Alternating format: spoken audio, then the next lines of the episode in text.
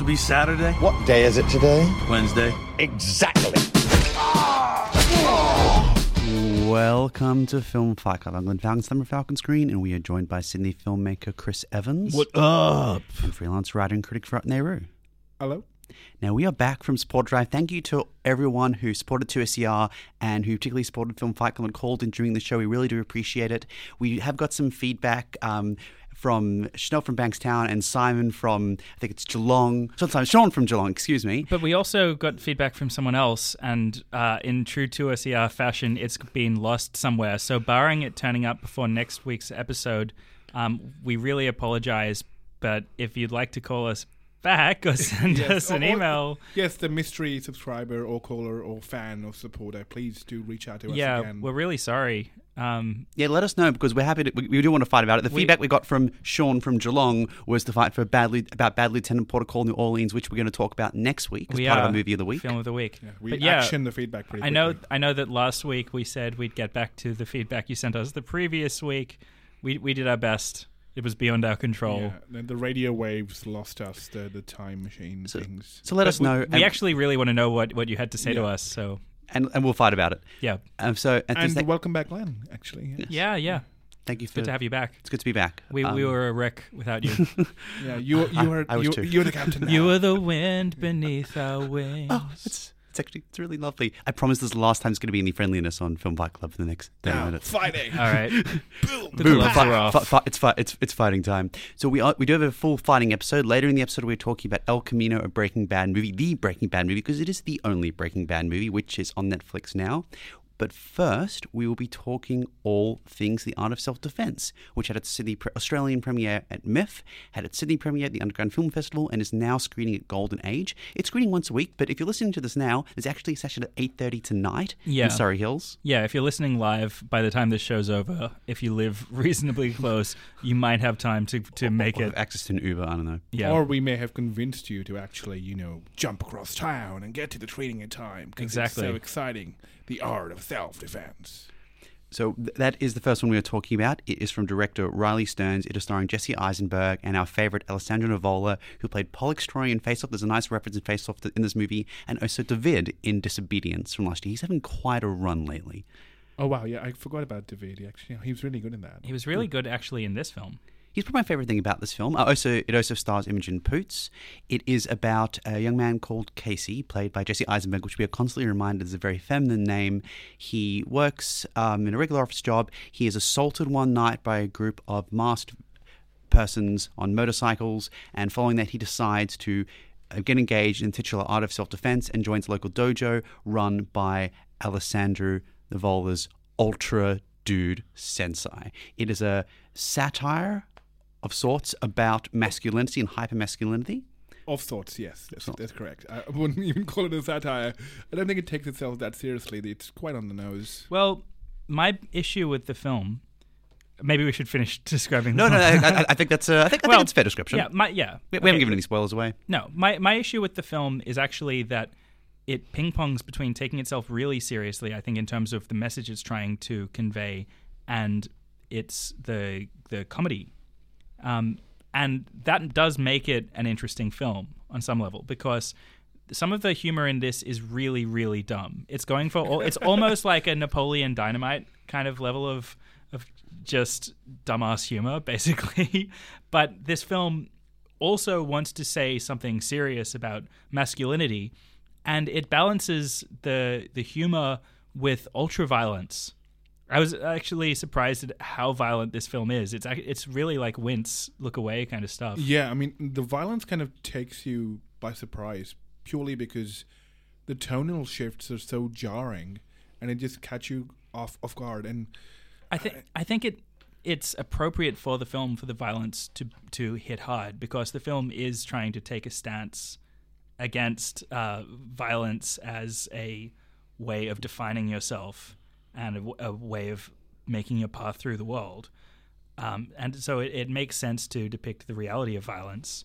Um, but yeah, it's actually one of the most violent films of the year. I think a distinction has to be drawn here, though. I agree that there are tonal shifts, and I agree it is very jarring, but I think it is to the film's service because the shifts, unlike most satires, a lot of films like to throw in a giant satire moment, the ones that were screwed in the trailer. In this, the satire builds gradually. The tonal shift um, heightens and that accelerates with the level of violence. Level of violence, yes, it is intense at times, but it is reflective of the satire which the film is underlining. It doesn't start off with its most outrageous acts, but it acclimatizes and reaches a crescendo only at appropriate stages. So, in terms of the pacing, I really appreciated this. You don't see a film, many films, particularly satires and comedies, that are so disciplined in building tension in that regard. I really appreciated that about this.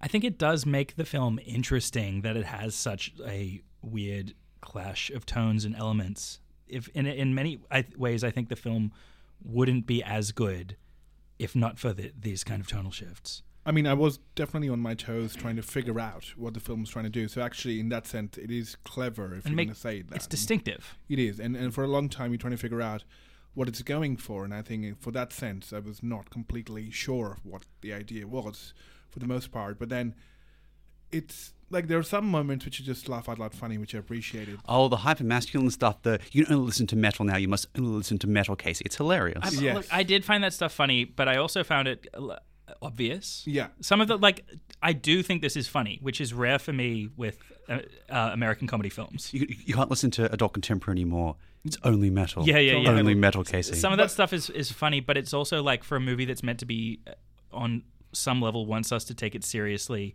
about these themes. Some of that stuff was really over the top and maybe like a little bit over underlined. Like Yeah. I like I don't think it quite works to have humor be that dumb. Like the Casey character when he decides to I've I bow down to Alessandro Nivola as my as my lord and master, he becomes just so robotically stupid. It's that's the kind of stuff that I had compared to Napoleon Dynamite. Um, I think it's more that you've just seen, and obviously, I don't think we mentioned it explicitly, but Casey is obviously played by Jesse Eisenberg, and he's pl- he's played this, he's wrote in this to an extent. He's, he's played this type of role so many times Yes, before. that's definitely the part. He's of still the- good, but Yeah. we, it's just a very familiar trajectory for his sorts of characters. I don't want to um, give away what he does, but the scene where he, he comes into his, his work and uh, tears things up after he's been instructed in the, in the new way of manliness. Yeah. Yeah. it's funny because it's so stupid, but it's also like I don't believe that this person's a person anymore. Like it, it's from like a different sort of film. Again, these kind of strange tonal shifts make it interesting, but I- I don't think you can also ask to be taken seriously when you when you're bending characters to that level of absurdity of like, like he's an un, he's unthinking and the the style of humor kind of reminded me a bit of Lanthimos and The Lobster and and you know Killing of Sacred Deer, but how deadpan the way the characters interact sometimes, and they deliberately try to not be human Oh. in the way they're speaking, right? Uh, Especially there is that scene with the belts, which is hilarious. I think it's the funniest moment in the film. oh yeah you're right Because- that Yeah. was really funny because, because it's, it's It was- was that was really really good. funny it is yeah so dumb, but it's played so deadpan and straight. yeah Like I could not keep a straight face, but but it's on the You're Oh, right, it's, it really it's so funny. good. It's so, and the That's person the who's, who's It best is at- really funny It's, it's great. And the person who's best at this is Nivola. He has such a ridiculous range for um, a really He's who's a really yeah. underappreciated actor, and he brings to every scene a level of intensity which shows that he is taking his role seriously. Yeah. But he knows that this is extremely heightened satire. I want to give the film credit that when it turns into a dark thriller kind of territory, I was actually hooked. I was actually worried for the characters and worried about where things are going. It's uh, on a moment by moment level. I think the film is really well executed and flows surprisingly well given all these tonal shifts. I, I, I think uh, when I started to have problems with it was basically with the Imogen Poots track and how you try to sort of really see the consequences of violence in that sense. And that's when the film, when it's trying to get self serious, I don't think it knows where to pitch it. And I think that's part of the problem because so much of it is deadpan, and the deadpan stuff is working so well. And I can see the problem because that is diluting the message it's going for. Because the deadpan stuff is so detached from the rest of the film. That can work as a film on its own. And yet, you know, those are scenes which come and go, and you kind of feel like, is this a different movie? Uh, because I did feel like that, and then you know I had to come back into that mode of thinking. Yeah, You know, I have to connect with these people again, and part of the problem is that that you don't connect with any of the characters apart from Nivola, who is. Oh no, I think I Casey was very Casey was very relatable. I connected with Casey, but I, I do think the film, as I was saying earlier, by bending him into such uh, levels of absurdity, does undermine that connection a little bit. I, I didn't. I connected with how Casey was written on paper. I don't think I connected with how Eisenberg played him. I Mm. think that's part of the problem. He just plays it with such. He plays it like Lex Luthor. in No, I don't think he does at all. I think he does. No, he, He- pla- he he- plays it like he has a shtick. It's a relate. It's very Yes. relatable. He's someone who works in not a great gig and who is uh, lives in an area which isn't especially safe and is scared for his welfare and feels isolated. away. It's incredibly relatable. And you know what? It is, Jesse yeah. Eisenberg, and he is cast in a lot of these films for that reason. He is a, is a bit of an everyman. Well, it's it's a shtick that's basically the Woody Allen shtick from like you know Manhattan and all the other things, neurotic characters where they. He's take- very is very different to Cafe Society. Uh, no, no, no, no, no. I'm not saying that, but the characters Woody Allen used to play in those movies. That's what I'm saying. So it's a bit like that, where he's extremely neurotic, extremely self-aware, sensitive, and you know, feminine, and so you know, anal retentive about that. He's so just kind of like hiding away into his own shell. yeah, Yeah. but uh, So you understand why why this um, new philosophy that's thrust upon him appeals. I'm, I'm sorry. You, you, you said he was effeminate. Is that, is, am I getting that? Is that right? Yeah. I'm. I I disagree. think I, disagree with the characterization. He's I just just not think not hyper hyper masculine. Yeah. Yeah. Yeah. Yeah. I think there's a distinction that needs to be drawn there. no, I think he thinks he is, which is why I think he goes to the super Um, masculine no, I just think I just think he's not. No, he doesn't see I think there himself was a as line- ultra line- dude yeah, sensei. there was a he line wants where, to be. where he was talking about it. I think he thinks I feel I'm effeminate. Yeah, I want yeah, to get yeah. over that, right? It was that scene where they had an interaction. Yeah. I, I do think when, when you were talking about the Imogen Poots thing, I think that was a little bit obvious, the way that, that, that I didn't really buy that character so much. Or the, the the gender kind of commentary that was going on. I'm like, I thought whoa. the gender commentary was also was like it was a little bit too obvious. It was Yeah. it was a, it too underlined. Um, I don't. I think it, it's getting at something that might be real, but But like even in this film, it felt like it was underdeveloped. It just came out of like you know. Uh, it was very much here's my point that I want to make, and, And let me, the like- script is telling it- you the yeah, point. It's pretty much in like that meme. In this essay, I will dot dot dot kind of thing. I felt like that with her character. Yeah, Another th- one thing I really appreciated about this is in terms of its plotting. There is a there are two twists in this movie. We're not going to reveal what any of them are. The first one could have been treated as a really oh ha- aha moment, but I would compare it to something like Point Break, where it, it's smart enough to realize that the audience will get it I and agree. just I lets the, that you acclimatize it- to it. yeah. But what it moreover what it does is that um, hides the subsequent twist. You're not prepared for it, and the subsequent twist is really good. So it doesn't treat the audience as stupid. yeah, and you're, it's I, well right. I- paced. and I, appreciated that the way the the twist. It wasn't just like slam down. Here's a twist. Yeah. um, like another film of recent times, Joker. Oh, Agree, yeah, God, good, gosh. good, good comparison, absolutely. Yeah, um, it it was gradually re- revealing what it was doing, but going and into you get it. I don't I don't want to um, give it away, but I think it's fair to compare this film to Fight Club, both in terms of the plot and um, the the themes that it's addressing, to Is some it- extent. is it? But Yeah, sure. Yeah. sure. Yeah, but character transforms or try, attempts to transform Yeah. into again hyper masculine version of Exactly, and how some he of- sees himself what he wants to be. and some Fantasy. of the and and the Nivola character is is some in some ways becomes like a Tyler Durden type figure. Um, it, it's a little bit different, but I think you, it's Okay. easy to draw comparisons. uh, but the, yeah, the, the third act. There's some interesting parallels. Yeah, but Fight Club, I think, um, is tackling uh some of the same kind of questions about masculinity and uh, coming down critically, which a lot of people who idolized Tyler Durden back in the 2000s, I think, missed. But that, but Fight Club was so much more subtle about it, whereas this film think- is really just like it, though. tell, is is making its points very very clear. Um, so I don't think it, it really helps with the comparison, but um, you know, Fight Club doesn't have the deadpan humor, so it, it's a different animal to some extent. Um, the, the- but my major issue coming out of this film is that again, I, I don't want to give too much away, but I think it ultimately ends up a little bit dumb in ways that weren't intended because for a f like violence still ends up kind of winning the day. And when this film was meant to be a criti- critical of violence, and I thought like surely there was a But it's, it's surely smarter it's going for a tragic, ironic note. It's not trying to be uplifting. It's not trying to say this is right.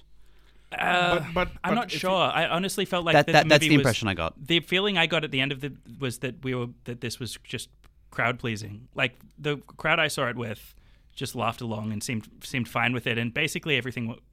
Wa- I, look, I, I don't want I to wish give I'd it seen away. in the crowd. I yeah, didn't. you you, I- you, can't, right. you can't you can't talk about it. But like I think what Chris is alluding to, and I agree with it, and the problem I have with the film is ultimately that is that it prioritizes the dumb over the smart. and it prioritizes the, subtleness, yeah, the, the Because audience pleasing The note. entire third act and how it concludes is basically giving the audience here's I know what this is what you want. Yeah. you're gonna have your crowd pleasing moment. to me- and it's dumb. We know it, but still it's funny. to me, so we're it, gonna go for it kind of went by about you know violence and games of masculine dominance are bad, but it's okay if someone righteously wronged does it.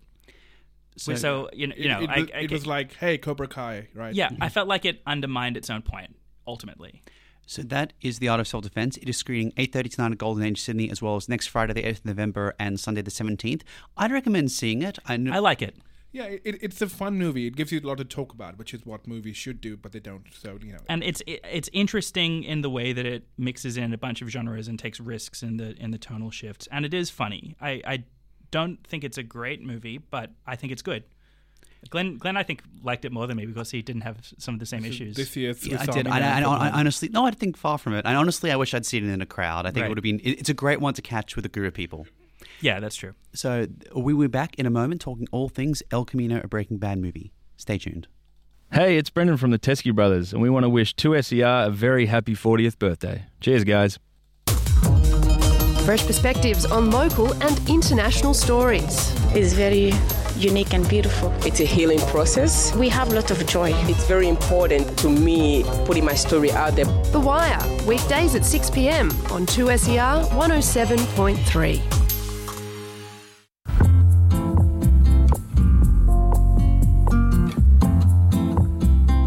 On the Money is recommended for mature audiences only. It may and probably will contain explicit financial language, strong business themes, economic violence, coarse financial accounting, nudity, and credit references. 2SER recommends discreet listening once per week at 7 pm Thursdays. Welcome back to Film Cycle, where we're talking all things El Camino, a Breaking Bad movie. Yeah, it's on Netflix. It's a sequel to Breaking Bad. Vince Gilligan wrote and directed it. Is it a sequel or is it a new installment? Or is it a new chapter? Yeah. what does it matter? So it, would- I think it does matter. It's not running like an episode of the television It's like, series. is it number two or is it the second part? So we will clarify that we are going to be we won't be doing spoilers. There's not a spoiler session for El Camino, but there will be spoilers for Breaking Bad. The There series have to be. So to if, discuss. if you want to watch Breaking Bad but you still haven't, Go watch it now because it's Yeah, brilliant. don't don't listen to us.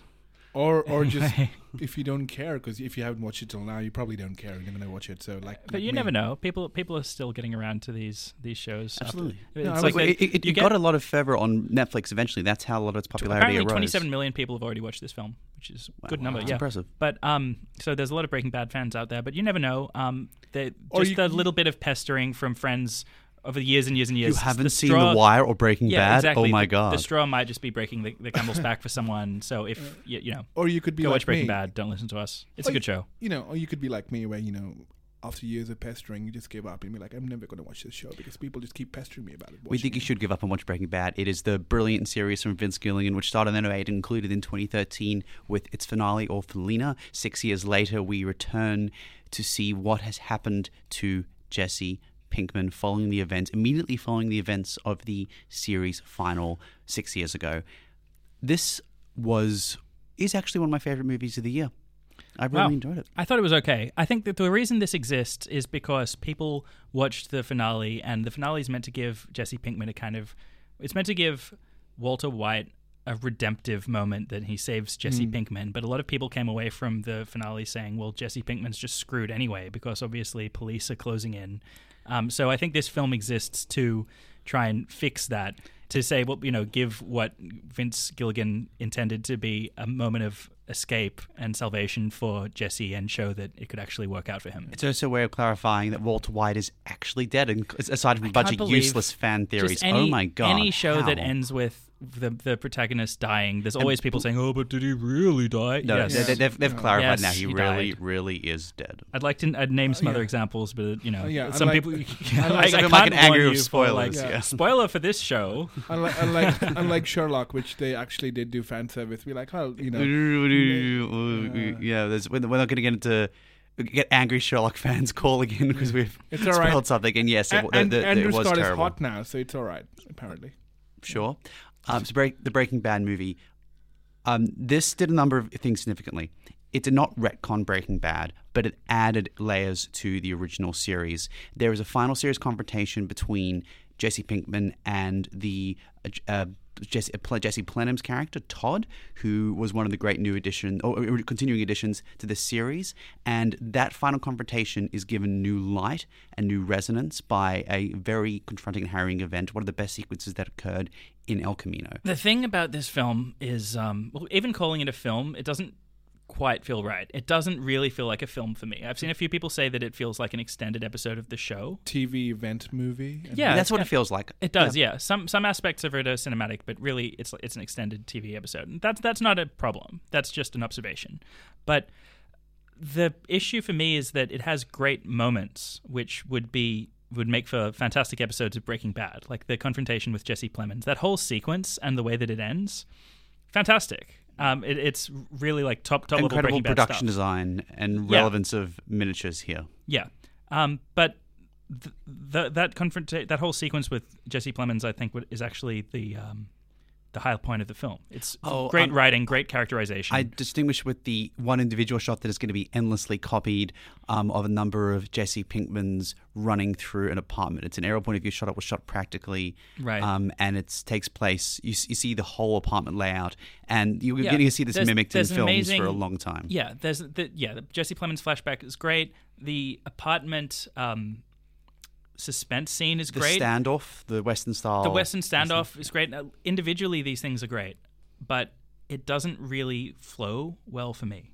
It, it feels like a, a collection of scenes that would be great additions to Breaking Bad, where they inserted back into the show. But as a film, it doesn't hold together that well for me. And I think part of the the reason for that is because it's made up of so many flashbacks, and I felt like the the tension and the flow as a narrative is quite disrupted because just by design it needs to give you all these flashbacks to earlier moments which by itself are good scenes but they serve the purpose to provide additional information that wasn't there in the original Breaking Bad so that these new it can explain why the current plot of this film works. Okay, I like the Jesse Plemons' flashback. That was my favorite. The others, I don't. I agree they don't serve a purpose. Some of it it is was just i- fan service, service, like but Mike's and, and it's incredible fan service because it's nice to spend time with these characters. But I do appreciate from a storytelling perspective, it wasn't as relevant. I will, I will give it that. the whole thing just kind of felt a little bit to me like his fan service. Like we get we get to have a flashback to Mike. It's not that relevant to the film, but it takes up a few minutes. And if you're a huge Breaking Bad fan, uh, Breaking Bad fan, you think, great, I get to see Mike again. But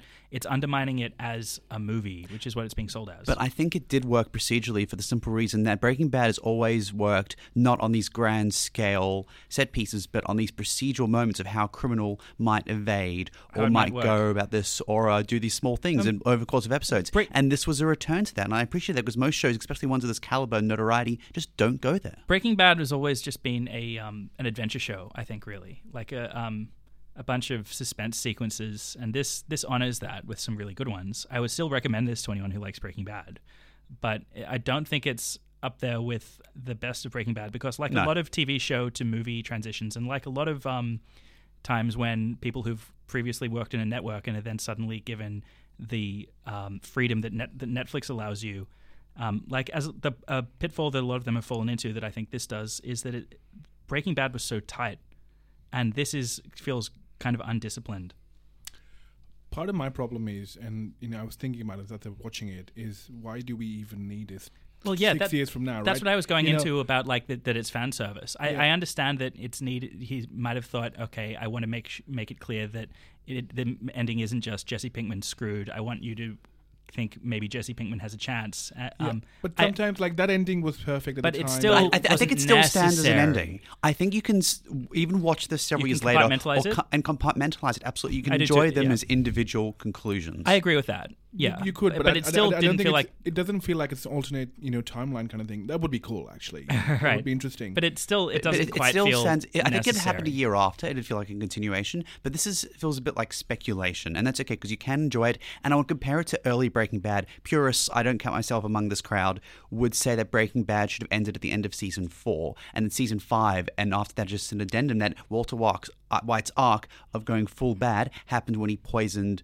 Brock. Well, and you if- can you can understand that and treat five as an addendum, but but then you can enjoy both on their own. The, the issue for me with Breaking Bad, getting off topic just briefly, is that season five just existed for that reason of we have to show Walter White going full bad and we have to show his downfall. But I, I know that Walter White had corrupted himself so in so many ways up until that moment, but it still felt like he just suddenly ratcheted to full evil, just in terms of the way that he was presented in season five. He'd, he'd already been shown to be capable of evil acts, but the the show in its treatment of him kind of kept him kept you on his side a bit, and then just suddenly it turned because it But felt like it was an accelerated treat, schedule. They did to treat it as a necessity and his reaction to Hank finding out that Yeah. he had to accelerate what he was doing um, practically. And he, but and they also established that had Hank not found the notebook, he wouldn't have gone in that direction. Hmm. So I, I, that didn't bother me so much, even though I do agree that season five was it could have played out over two whole proper yeah, seasons. it felt a little bit um, compacted for what it was. as did this. In in fairness, I could have watched a few. El I could I could have watched this over several hours, I think um, and uh, so the so the flashbacks didn't hamper the, the some of the tension. I was going to say that if El Camino were, El Camino could have been an unconventional new season that where put puts the flashback moments in context, so it just has some prequel prequel episodes and then flashes Yeah. forward to some sequel episodes to end round out the season. I, I had more issue with you're right, exactly. I had more issue with the fact that this existed as a you know Breaking Bad movie Hmm.